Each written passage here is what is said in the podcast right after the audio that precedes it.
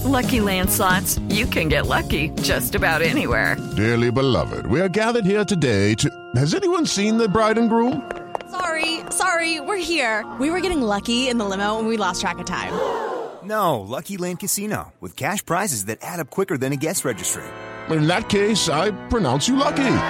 Play for free at LuckyLandSlots.com. Daily bonuses are waiting. No purchase necessary. Void where prohibited by law. 18 plus. Terms and conditions apply. See website for details. With Lucky Land slots, you can get lucky just about anywhere. Dearly beloved, we are gathered here today to. Has anyone seen the bride and groom? Sorry, sorry, we're here. We were getting lucky in the limo and we lost track of time. No, Lucky Land Casino, with cash prizes that add up quicker than a guest registry. In that case, I pronounce you lucky.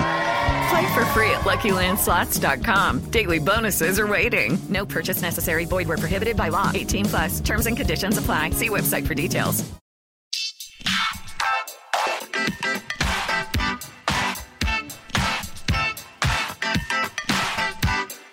Hi, everyone, and thank you for tuning in to an incredibly special 224th episode of Awards Chatter, the Hollywood Reporters Awards podcast. I'm the host, Scott Feinberg, and this episode is brought to you by the Prime Original series, The Marvelous Mrs. Maisel, from executive producers Amy Sherman Palladino and Daniel Palladino, starring Rachel Brosnahan, Alex Borstein, and Tony Shalhoub. Consider it marvelous in all categories, including Outstanding Comedy Series. Marvelous is but one of countless adulatory adjectives that has been used over the last 60 years to describe my guest today the singer, songwriter, actress, producer, writer, and director, Barbra Streisand. Not many people are truly worthy of another adjective, legendary, but Streisand certainly is. She's one of the top 10 best selling music artists in history, having sold 145 million albums. And if you look over her discography, you'll notice that of her albums, 53 have gone gold, 31 have gone platinum, and 14 have gone multi platinum, all female performer records. She has also had the most top 10 albums of any female recording artist in history, 34, the most number one albums of any female recording artist in history, 11, and is the only singer in history, male or female, with at least one number one album in six consecutive decades. She is also one of only 18 people of either gender to achieve an EGOT, meaning someone who has won at least one Emmy, Grammy, Oscar, and Tony. If you count honorary awards, like her special Tony from 1970, along with competitive ones, in her case, four Emmys, eight Grammys, on top of her two special Grammys, and two Oscars Best Actress for her big screen debut in 1968's Funny Girl, and Best Original Song for Evergreen from 1976's A Star is Born. I could go on all day about Barbra Streisand's accolades, but like Linda Richman, I might get verklempt. So instead, let's get down to business. Over the course of my conversation with Streisand on the Warner Brothers studio lot in Burbank, the 76 year old and I discussed a wide range of topics, among them why she so badly wanted out of her childhood home in Brooklyn, believed she was going to be a star from a young age, and pursued acting before singing en route to a fateful talent contest in the West Village in 1960 how her Broadway performances in 1962's I Can Get It For You Wholesale and 1964's Funny Girl propelled her to Hollywood, where, in films like Funny Girl, 1969's Hello Dolly, and 1973's The Way We Were, she was at the vanguard of a wave of ethnic looking performers who were not character actors, but full fledged stars. Why she grew to want less to do with public performances of her music and more to do with the making of the films in which she starred, starting with producing A Star is Born and then directing 1983's Yentl, 1991's The Prince of Tides, and 1996's The Mirror Has Two Faces. Why, through the years, she has so enjoyed making and been widely celebrated for TV variety specials featuring her music, starting with 1965's Emmy winning My Name is Barbra and spanning all the way through 2017's Barbra, the music, the memories, the magic, which she co directed with Jim Gable, which beautifully captures her most recent concert tour, and which is eligible for this year's Best Variety Special Emmy, plus much more. So without further ado, let's go to that conversation.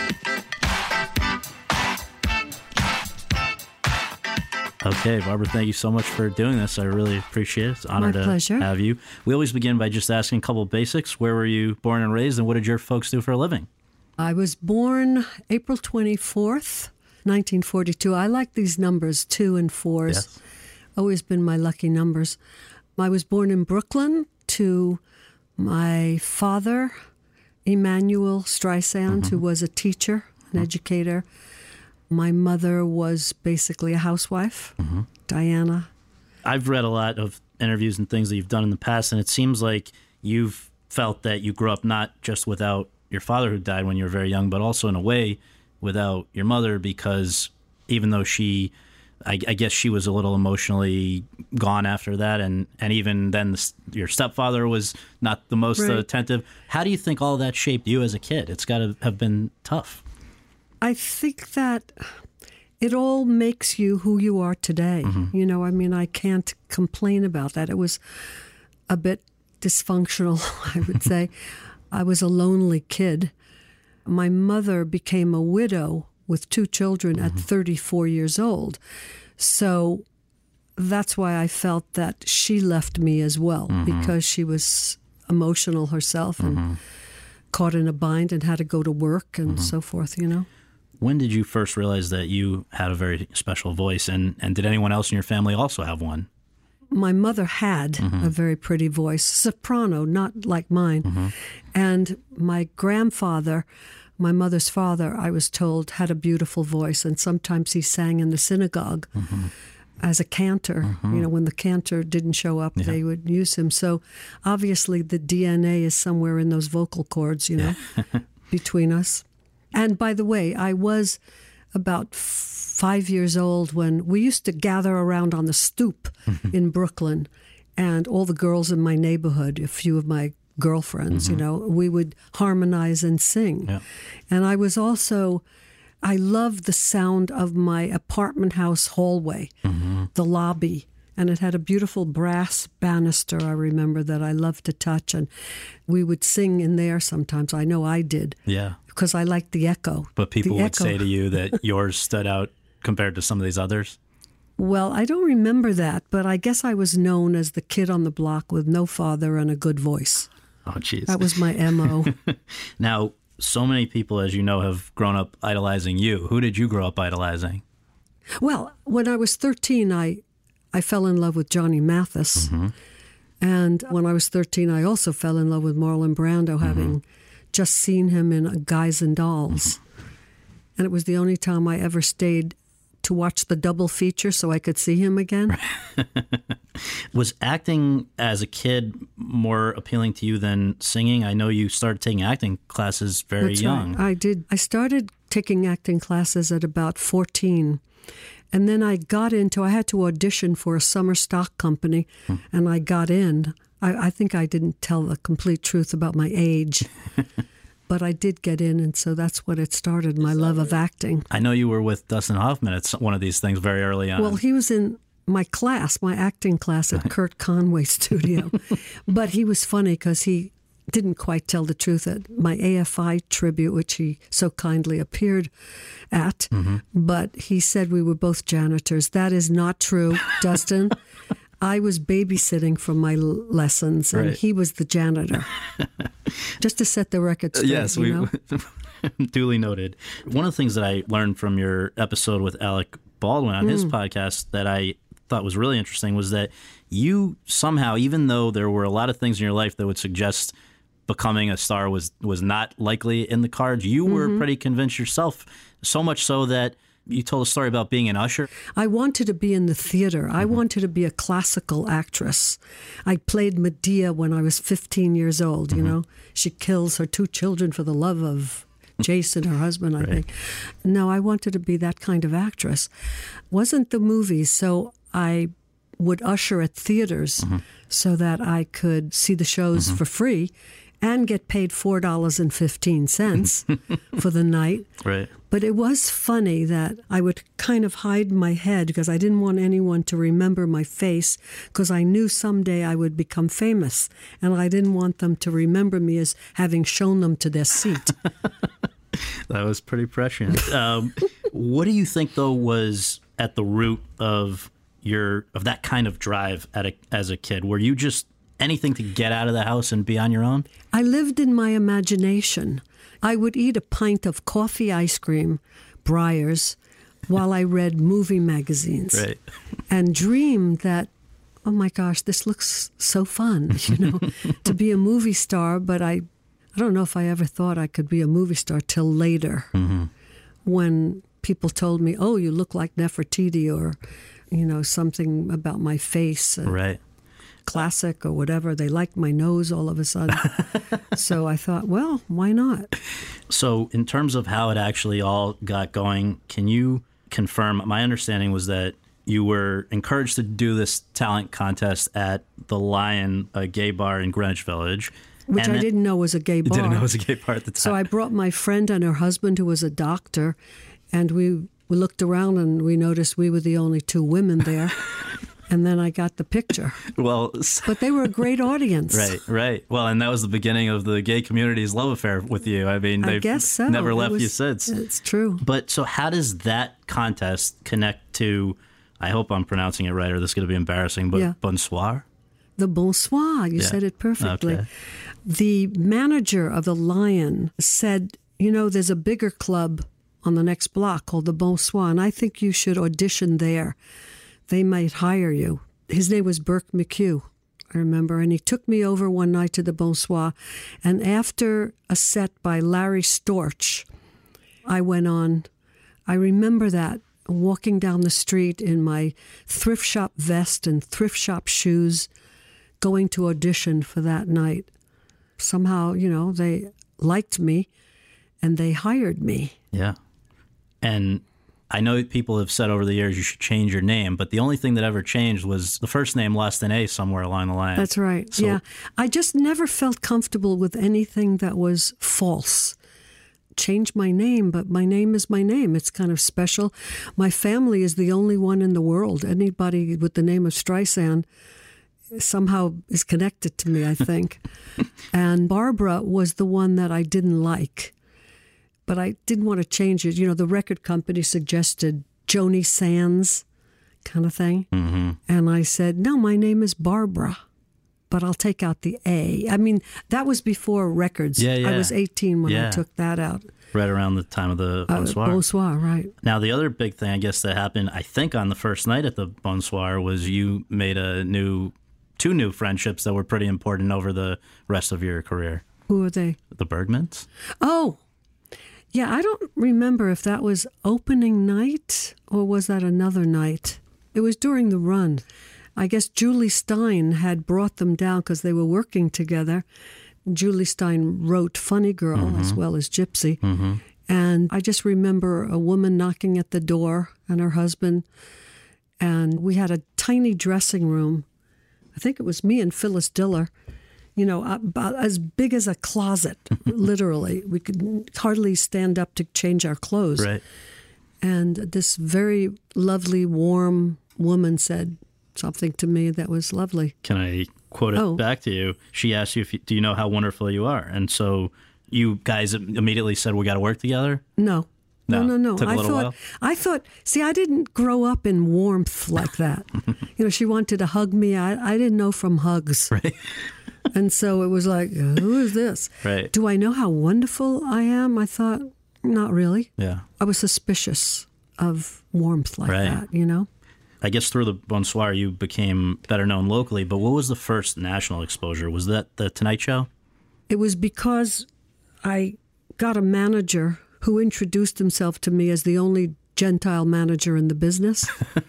and it was lucky that his client was Orson Bean. Right. Because I don't think even Jack Paar liked me. That's what I heard. so I could only go on when Orson Bean was on. Right. And Phyllis was on that night, Phyllis Diller. She was lovely. Yeah, I had to fly in my first airplane flight from Detroit to do the that show. So I had that date as April 5th, 61, the first one. And I guess you sang Sleepin' Bee on that mm-hmm, first. part. Mm-hmm. And then within a year, you were on Broadway. So was that a direct effect or just that you were already looking to get into? I mean, it, obviously you'd had this interest in acting for a long time, but mm-hmm. what was that? How did you get that first break? I can get it for you wholesale. You know, it was funny. I was in I Can Get It For You Wholesale, and Jule asked me to come over to his apartment. The Bergmans were there.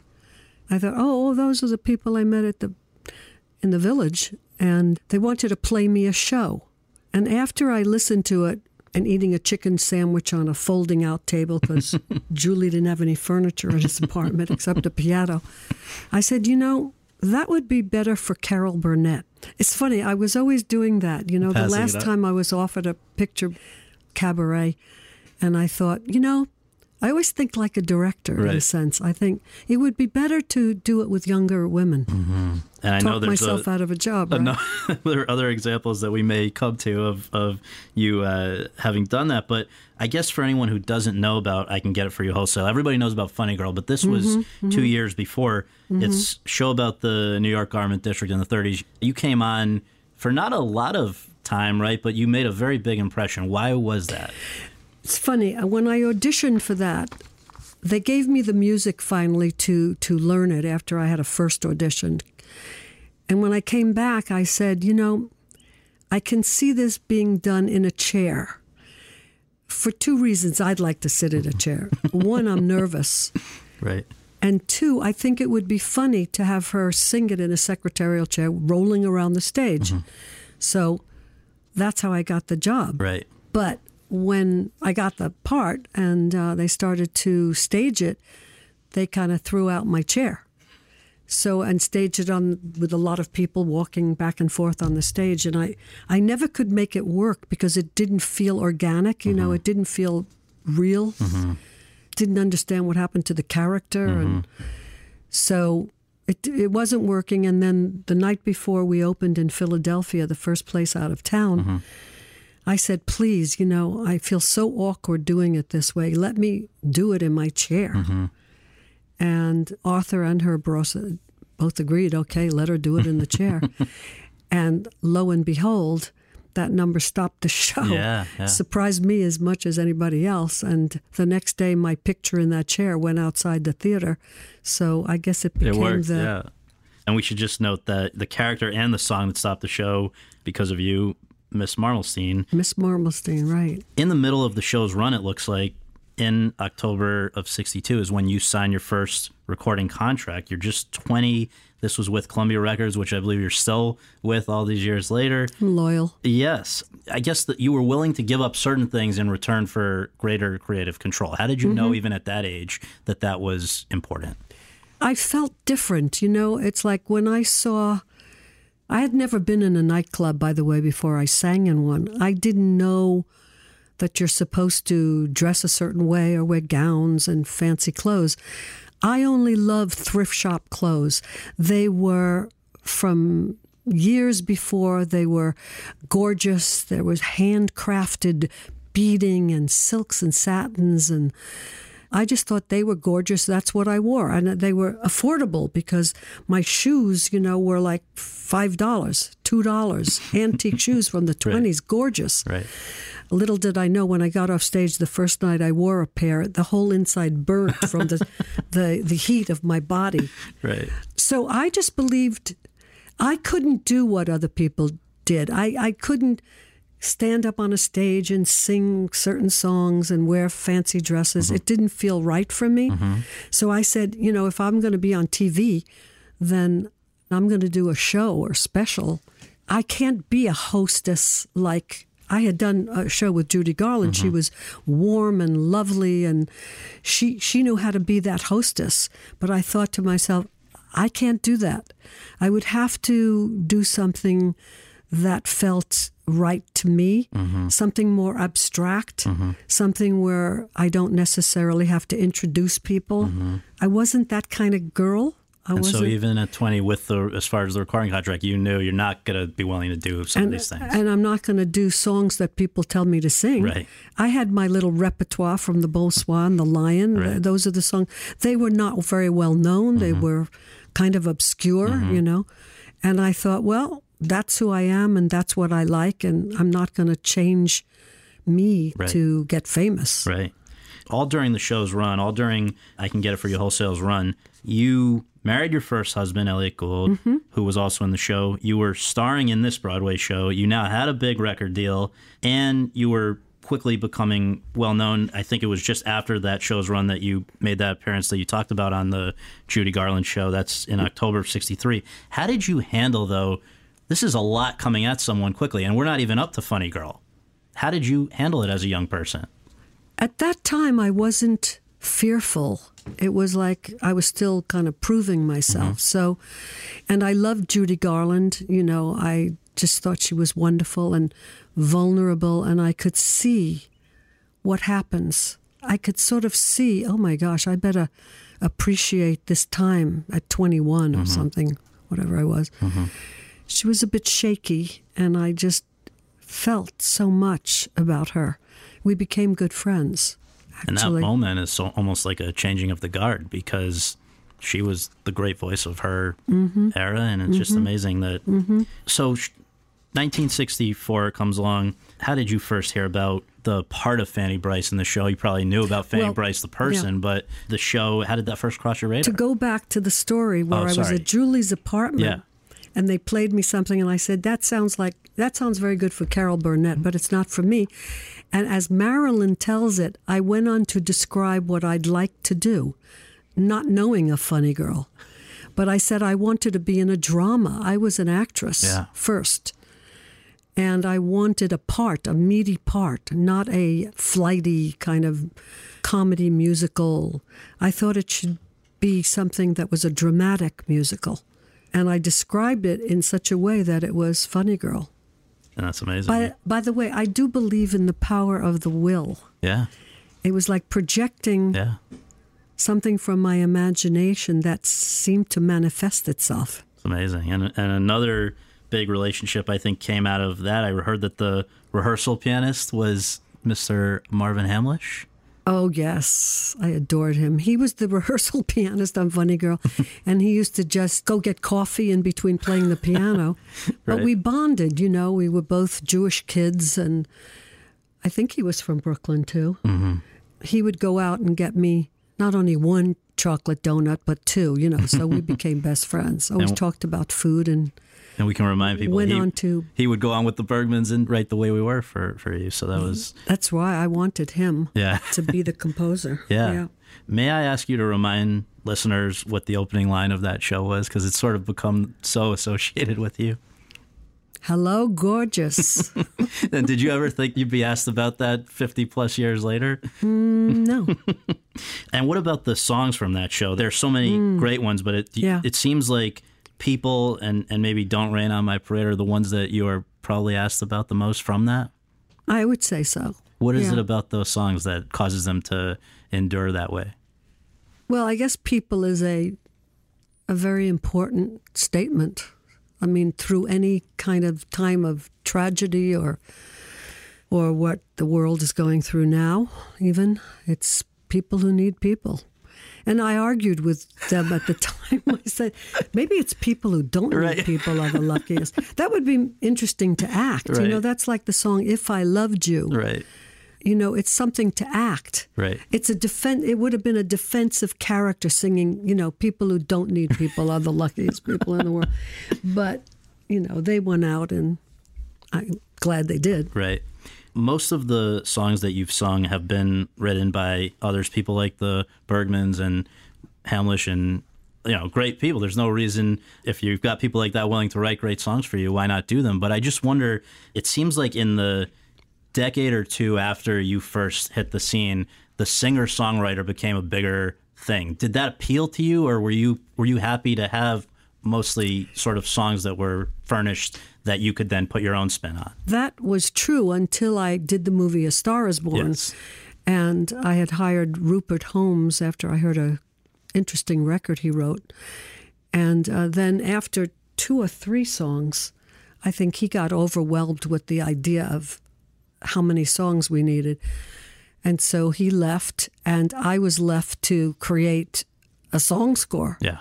And that's when I thought, by the way, I was very impressed with people like Joni Mitchell who could mm-hmm. write and and sing their own songs. So I started to take guitar lessons. Mm-hmm. And I happened to, you know, be obsessed with this guitar. And that's the scene I just put back today in the movie A Star is Born. That's awesome. And it was so true. I mean, here I am playing and singing this song without any lyric, you know, and driving my family crazy because I played it over and over Right. in different chords. And Right. Marty, my manager, who has just left, who's 88 years old now, Amazing. said to me when I played it for him, he said, it's going to be a hit. On January 15th, you know, 1977. Mm-hmm. I think he was a week off or a few days off, but it became number one, And that song was. evergreen. Yeah.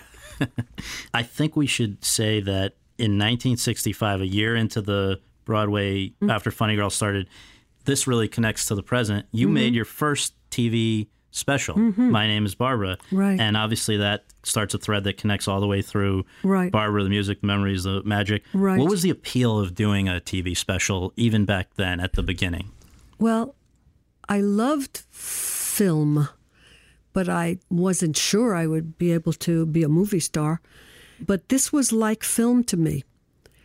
I had a great team around me Joe Layton, Dwight Hemion, Peter Matz, and Tom John. Tom John is still alive. It's mm-hmm. great because he we keep in contact. But it was just such a close knit group mm-hmm. with no ego. In other words, whoever had the best idea won. Mm-hmm. And somebody had suggested we go out of the studio because the shows at that time were studio shows with guest stars. And I thought that was the greatest idea. So we chose Bergdorf Goodman and designed that piece. I think it won an Emmy. It won five. Five. Sorry. no, I was very proud of that oh, show Oh, because I wanted to do a children's thing. Yeah. So some of the musicians became children musicians Right. and led up to the big song people with a whole orchestra. You know, it just was. I remember hearing I'm late, I'm late, and it gave me the idea of just making that as a thread through all these rooms until she gets to that big room with all the musicians coming together. That's awesome. I want to ask you about concert touring generally, which Mm-hmm. again connects to the, the most recent special. In 1967, I know you gave this concert in Central Park. It's like 150,000 Mm-hmm. people there. And you've said that something that happened there caused you to not want to tour basically for the next 27 years. What was that? I forgot the lyrics to one of my songs. And it just so threw me because things were going wrong. You know, I thought, oh my God, I am so vulnerable. All these apartment houses looking over from Central Park West, from Fifth Avenue. The police, we had 300 policemen assigned to us, and they took away 270 of them before the show because the Russian diplomat Kosygin came into town and they, they left me with 30 policemen for all those people. So it was very scary. And then as I was singing Happy Days Are Here Again, I noticed the camera light went off. And I thought, I can't believe this. They, they've lost the camera because I did another special called Color Me Barbra, mm-hmm. One of the first shows done in color. Yeah. And there were three cameras, and two of them went dead. Oh my God. So I thought that's what happened here. So that was depressing. I later found out through my researcher that the director of that show, Robert Scheerer, wrote a book and he talked about he turned off the lights because he wanted me. I like to be in charge. After all, it was my company Sure. making it. So the fact that he did that without telling me was was throwing me. The throw you. When I did my first specials, I always had monitors on the stage so I could see what was happening. But we all worked so beautifully together. There was, you know, it was a wonderful experience. That's what I was used to. I wasn't used to somebody turning off a light so I thought the camera was dead. I don't even know how I sang it. I thought, I'm doing this. Well, Well, it's not being recorded. So uh, I, I want to ask you about the start of movies for you because Funny Girl obviously was on Broadway just this phenomenal mm-hmm. success, and mm-hmm. you ever you had everybody's curiosity at that point. They want to see what what couldn't you do. This was now a your first film though. You're the mm-hmm. star. You're working with maybe the greatest director of them all, William Wyler. And I guess I just wonder what it felt like for you also because up until really you and Dustin Hoffman and Elliot Gould and George Segal and Woody Allen, that wave of people, I guess, at the same time, Mm-hmm. movie stars didn't look like you or me, Jewish Right, people. right, I mean, right, you're a lot right. better looking than me, but I just, my point is that, you know what I'm saying? Like, sure, we weren't conventional looking. We weren't. Remember, in the 60s, the early 60s, wasn't it? Or the late 50s, the, the movie stars were Sandra Dee and nice, sweet looking blonde girls Yep. with flipped up hairdos. And that was very different than the women of the 40s films during World War II when men went to war and so women could have better parts. Mm-hmm. They became stronger characters. They actually wore men's business suits mm-hmm. and so yeah. forth, you know? So it was a sign of the times. They weren't used to somebody like me, I don't think, who had opinions, by the way. Mm-hmm. And thank God, William Wyler and my cameraman, Harry Stradling, were so divine as people, so open to me, mm-hmm. so open to my suggestions. And I, every morning I would come in and show Willie scenes from out of town in Philadelphia or Boston and say, Is there anything in here you like? And he would pick and choose. Well, I like that, but I don't like that. But mm-hmm. we were, he allowed me to sit and watch dailies with him. And Harry, you know, I came in with lighting ideas and he probably recognized me as one of those women kind of from the 40s Yeah. And who had opinions. You know, Marlene Dietrich supposedly knew about lighting. I mean, knew about when the light felt right. You worked with Harry Stradling four times, I think. Garbo had the same guy. I think Billy Daniels a number of times. You just right. you exactly. felt that he made Oh my you- gosh. And what was happening to me was that the press at the time there were a lot of gossip columnists in, Mm-hmm. in Hollywood. And they would misinterpret that, or somebody would say, you know, she's opinionated, and she, and they didn't get that at Do you first. think that's where the whole I do. diva kind of thing started? I do, because I Yeah. am not a diva. Uh huh. You no, know, I mean it avoid seemed- that kind of thing. And pe- it seems like any woman that is assertive got that label. Exactly. Well, I guess one other follow up about that though. Did you ever get pressured by these studios who would do things like take people's molars out to make their cheeks sunken in, all kinds of crazy things over the they never said to you you need to change anything about yourself? Did you get people that were leaning on you to do that? Well, before that, probably, you know, Yeah. why don't you change your nose or why don't you? I was always a little cross eyed at times, but I'm not going to, what do you do about that? I mean, I don't know. You know, I wasn't conventional looking, but something about me caught on. Yeah, maybe that's the very fact. Maybe people, most people don't look like Sophia Loren. Most people can relate her or in some ways want to be more like, not Well, Bette Davis was never, right, you know, wasn't Lana Turner. right. Sophia Loren, I love her, and she's absolutely gorgeous, beautiful, Mm-hmm. inside and out too. But she didn't like her profile, so they really never shot her in profile. I mean, it's always that Always always, happens. yeah. People don't like certain things about Right. themselves, you know. Can you talk about Oscar night? That was a pretty crazy. Not only that, how it turned out, but the way it turned out that way. They announce it's a tie I, I couldn't believe it. I just couldn't believe it. It was because first they say Katharine Hepburn, right? yeah. So I And- figured that's fine. She was great in that part. Right, I would have voted for her. yeah. I probably did. Yeah. but yeah, that was shocking and wonderful. I must say. For a first role, I think only three other people have ever won Best Actress for their first Is that film right? role. Oh. But you follow that a year later with Hello Dolly, which was the most expensive movie musical ever made at that point. Gene Kelly's directing. You're with Louis Armstrong. Just all this stuff. Were you concerned? I mean, I thought I was too young for the role play Dolly. To play Dolly. Yeah. I thought they should have used an older woman, and I talked to Marty. I said, "Can I get out of this? Because I don't even understand the pairing of me and Walter Matthau. Right. You know, it's not romantic. It's Right. not. Nobody's going to root for us to be together. right. And I, it was so different also because, again, I had come from working with these uh, wonderful men, Willie Wyler and Harry Stradling. I must say, the producer, Ernest Lehman, was my friend, and Michael Kidd was my friend. But it was a different kind of atmosphere. Yeah. Very different. I wonder with just a few of these other really terrific Mm-hmm. ones along the way, if, if just if I can prod you and whatever comes to your mind, that we'll go through a few of them. What's up, Doc? Was that the first time you really got to show your comedic side? Well, I thought I thought I showed my comedic side in uh, "I Can Give You Wholesale." Sure, Funny but I mean in a film. But in a film, yeah, I thought I was funny as Fanny Brice, didn't you? That's true. That is true. You the year after What's Up, Doc? What's Up, Doc was seventy two. The Way We Were was 73. Mm-hmm. You have said Redford was your favorite leading man in a few different things. I think. Uh, Well, I had a lot of A lot I- of them. Oh, he was a up there. good ones, but he's up certainly up The there. way yeah. it's described in a few things, though, they say this is everyone's favorite Hmm. wasp and everyone's favorite Jewish person.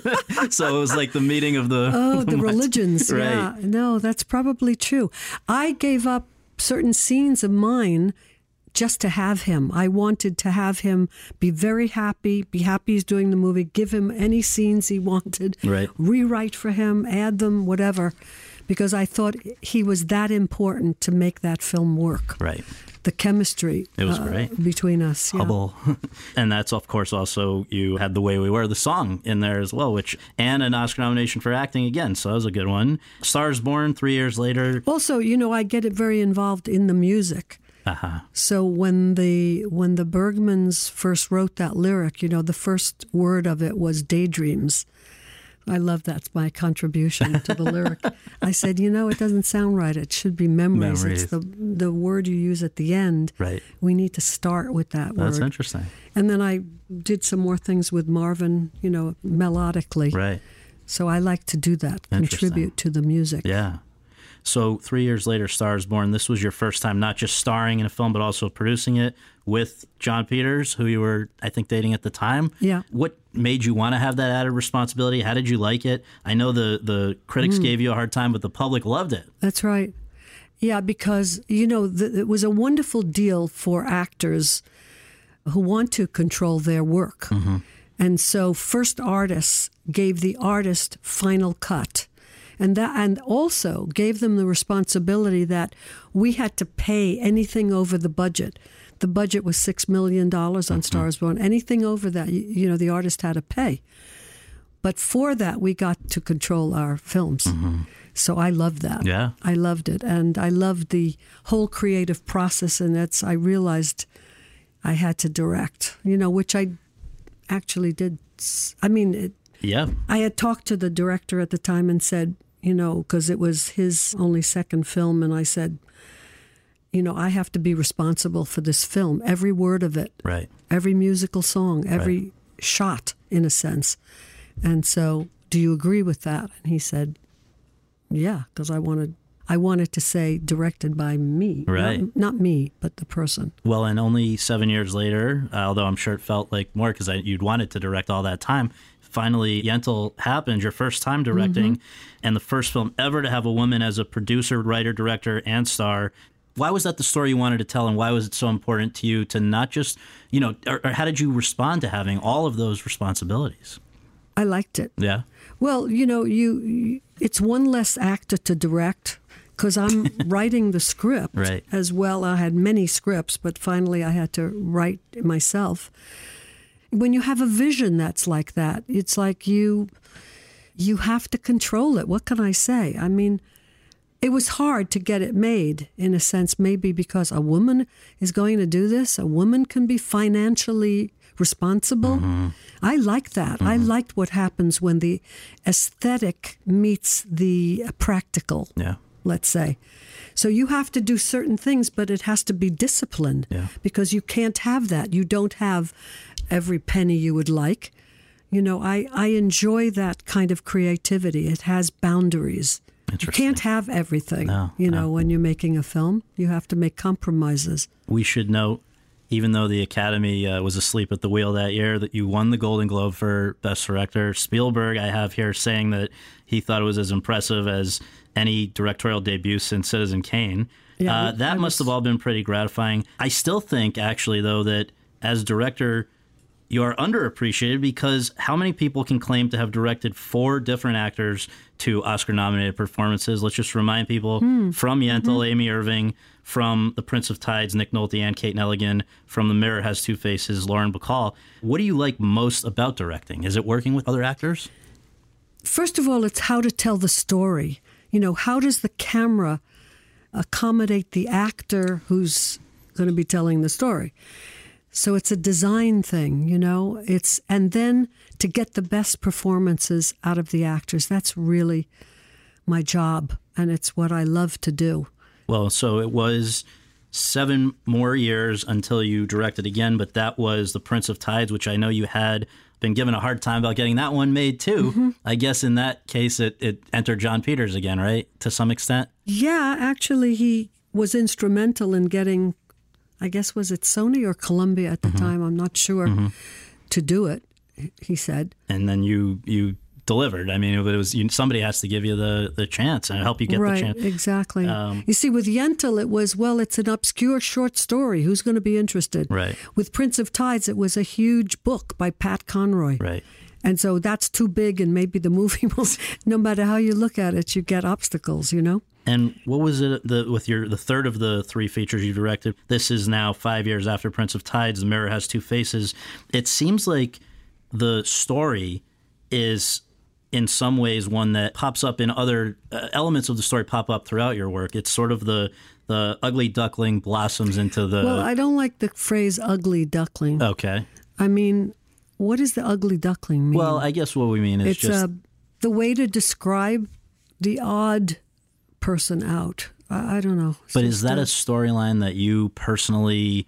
I mean, if you, You had know, I loved the first film I made for Barwood Films, my company, Up the Sandbox. It was a total flop, but it was about something important. It was the women's movement was happening Right. then, and it was about a woman who was pregnant but didn't know whether to just stay a housewife and have kids, but had fantasies about her, what her life could be. If she was a reporter, you know, if she was uh, whatever, you know, a political person or, you know, it was it was about what I was thinking. yeah, I'm making an album now, and it's about that. yeah. It's because it's it's either going to be called "What's on My Mind" Mm-hmm. or "Walls." Let me ask you this: Yeah. If you had never walked into the Lion, where do you think you would be today? What would you be doing, if not this? Well, singing was able to bring me into the movies in a sense mm-hmm. because I didn't want to be a singer, but I thought when I sang in those nightclubs, I could use my acting experience, my relaxation ex- exercises, my creating a, a face in front of me, the things that we learned, you know, in the method. And that's what I did on stage. I used my acting stuff, you know, to inhabit a lyric. You know, you can't really be a movie star if you're an ugly duckling. See, I was always confused about myself because on one hand, somebody would write that phrase Right. that I find offensive. And on the other hand, Cecil Beaton said, you know, I was one of the great beauties. So I was always confused about Mm-hmm. How you I looked. looked? I, I one minute I thought awful, and the next minute I thought, yeah, pretty good, girl. Which, what's your favorite and least favorite thing about yourself? Read my book; you'll read all, All right. about this. But so back to the back to Barbra, the music, the memories, the magic. You've said you have actually, for someone whose career has spanned as long as yours has, you have not toured all that much. I think it was only Chris seven. Bodie told me that he tours 300 days out of the year. so does Diana Krall. right. And I have done since 1963 Mm-hmm. to now 100 dates. Yeah, and we we've established why that probably was dating back to the thing in '67. You'd rather have more control over the. Well, I got frightened. I got frightened. So 27 years later, I decided I have to challenge myself and get back on the stage and perform. That was in '94. That was in 94. Yeah, and I decided I just don't enjoy singing live. You know, even though you have all this love coming at you from the audience and they're singing your lyrics and all mm. that. Mm, it's a different experience. I'm having such fun now recording with headphones on. Yeah. I don't care how I look. I don't care how I dress. Right. I don't care. It's only about me and the music in my ears. When I'm on stage, I'm I, I'm not a person who can put those ear plugs in. Mm-hmm. I've tried to do it. but Maybe I have very small ear ear holes or something Right. but I can't I can't get them in my ears. And I can only make the sound I make when I've headphones on and I can hear the music back in my ears, you know? I love the audience, meaning I love being appreciated, of course, Sure. you know? And I love the fact that it pays well and I can buy paintings. I did my last tour for a painting. Which painting? Oh, it's a little uh, woman by Modigliani. Okay, all right. I was just going to say, what was it that was for you, uh, maybe beyond the painting, what got you to not only do the this most recent concert tour in 2016, but which had 13, 13 stops, I believe, I took time off in between. Like I did four here, Right. six here, because I just don't enjoy performing on a stage. So, how did the Netflix or the special angle of it, the TV special angle of it, come in? And the idea that the structure, it's so smart to have. You've had number one albums in six different decades. It You're was, going to do yeah, some it was my it. manager Marty's idea. I said, "What am I going to do? I can tell you what I'll do filmically, Yeah. you know, and show bits of this and to, sing from Yentl and all that. But what's the first act?" And he said, "Well, you have ten. What was it? Ten number one albums in six decades." And so, okay, good. That gave me a point of reference that I could do. Yeah.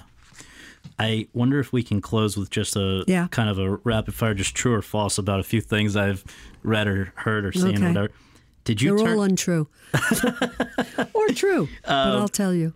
I read that you turned down three leading roles in films that ultimately went to Jane Fonda. They shoot horses, don't they? Right. And Julia. Is that true? Totally true. Why did you turn them down? Jane Because Fonda has an IOU for. I know she sure does. I want her to just give money to my heart center. That's Right, all I'd like right, from her. right.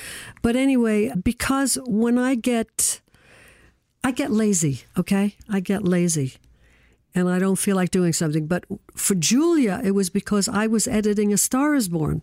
It's a good reason. And then Lillian Hellman came to my house and said, How could you not have played me? I wanted you to play me. But I didn't know the directors at the time. If I knew it was Fred Zinnemann, I would have had to yeah. find a way to how I would have found a way to make that movie. Klute, I think I had played a prostitute in Owl and the Pussycat before that, so I thought, well, no, don't do that. I didn't know. Oh, again, it was Alan Pakula, and the first one I thought, I'm kind of lazy. I told you enough to. If you do that movie, you have to dance every day. Right. I thought, Jesus, I, I don't know if I can do that. You know. Okay, next one. You wanted to direct the film Hidden Figures, and Mm-hmm. as a corollary to that, would you direct another film or TV episode now if something came along? Oh, yeah. I read scripts and I turn them down, but it has to be magical to me. As a matter of fact, I just signed a contract to do my next film, To direct? to direct. Awesome.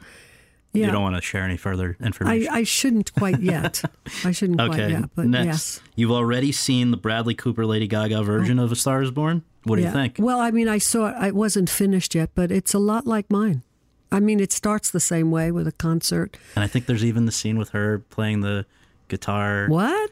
Maybe I similar? just that's the scene I just put back The one in the you just movie. put it- yeah. Because it was I realized it was very important for her to say I sing my own songs and I'm, Right. I write them and Right. so for to make her that singer songwriter Right. and their relationship gets cemented kind Yeah. of in that scene and I say it's all the truth when I did this scene you know many years ago it was like I say look you know I'm I'm shy I don't play the guitar very well I I, I don't have a lyric it's not finished and he says go ahead you know just sing it Yeah.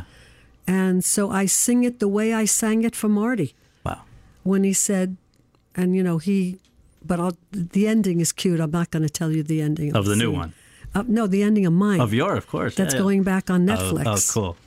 I also redid the ending. I do a long song at the end, and Yeah. it was seven minutes long when I did it originally. We took it to preview in Arizona, and it was so the numbers were so good 96% Wow. good and excellent that I left it alone and I never I never cut in the rock and roll footage.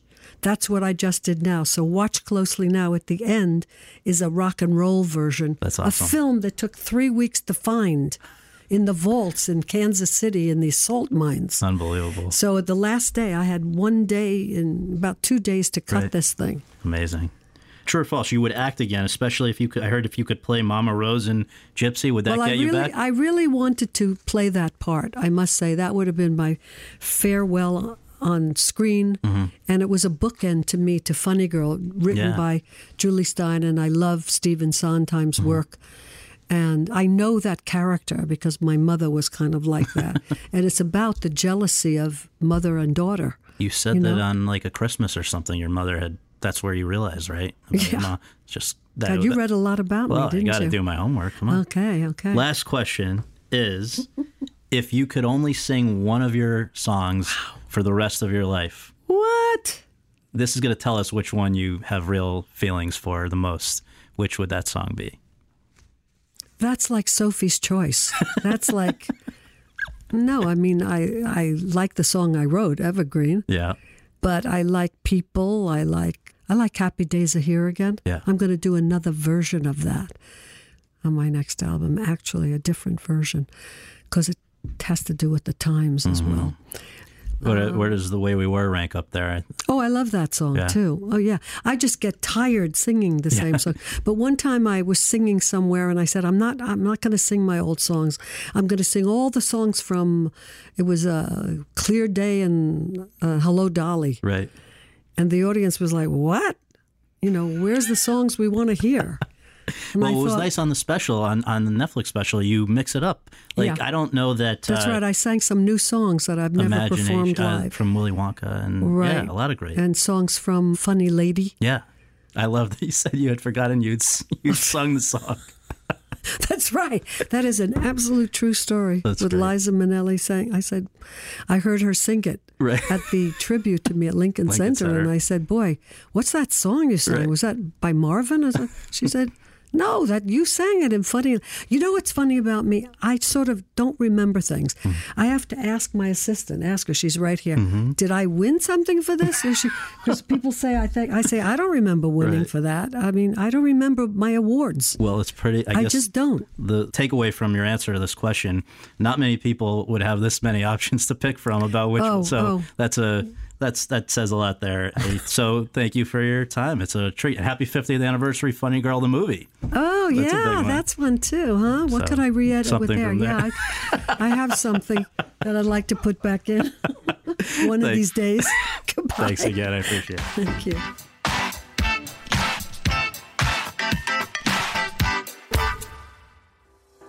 Thanks very much for tuning in to Awards Chatter. We really appreciate you taking the time to do that and would really appreciate you taking a minute more to subscribe to our podcast for free on iTunes or your podcast app and to leave us a rating as well. If you have any questions, comments, or concerns, you can reach me via Twitter at twitter.com slash Scott Feinberg. And you can follow all of my coverage between episodes at thr.com slash the race. Until next time, thanks for joining us. Hello, it is Ryan, and I was on a flight the other day playing one of my favorite social spin slot games on chumbacasino.com. I looked over the person sitting next to me, and you know what they were doing?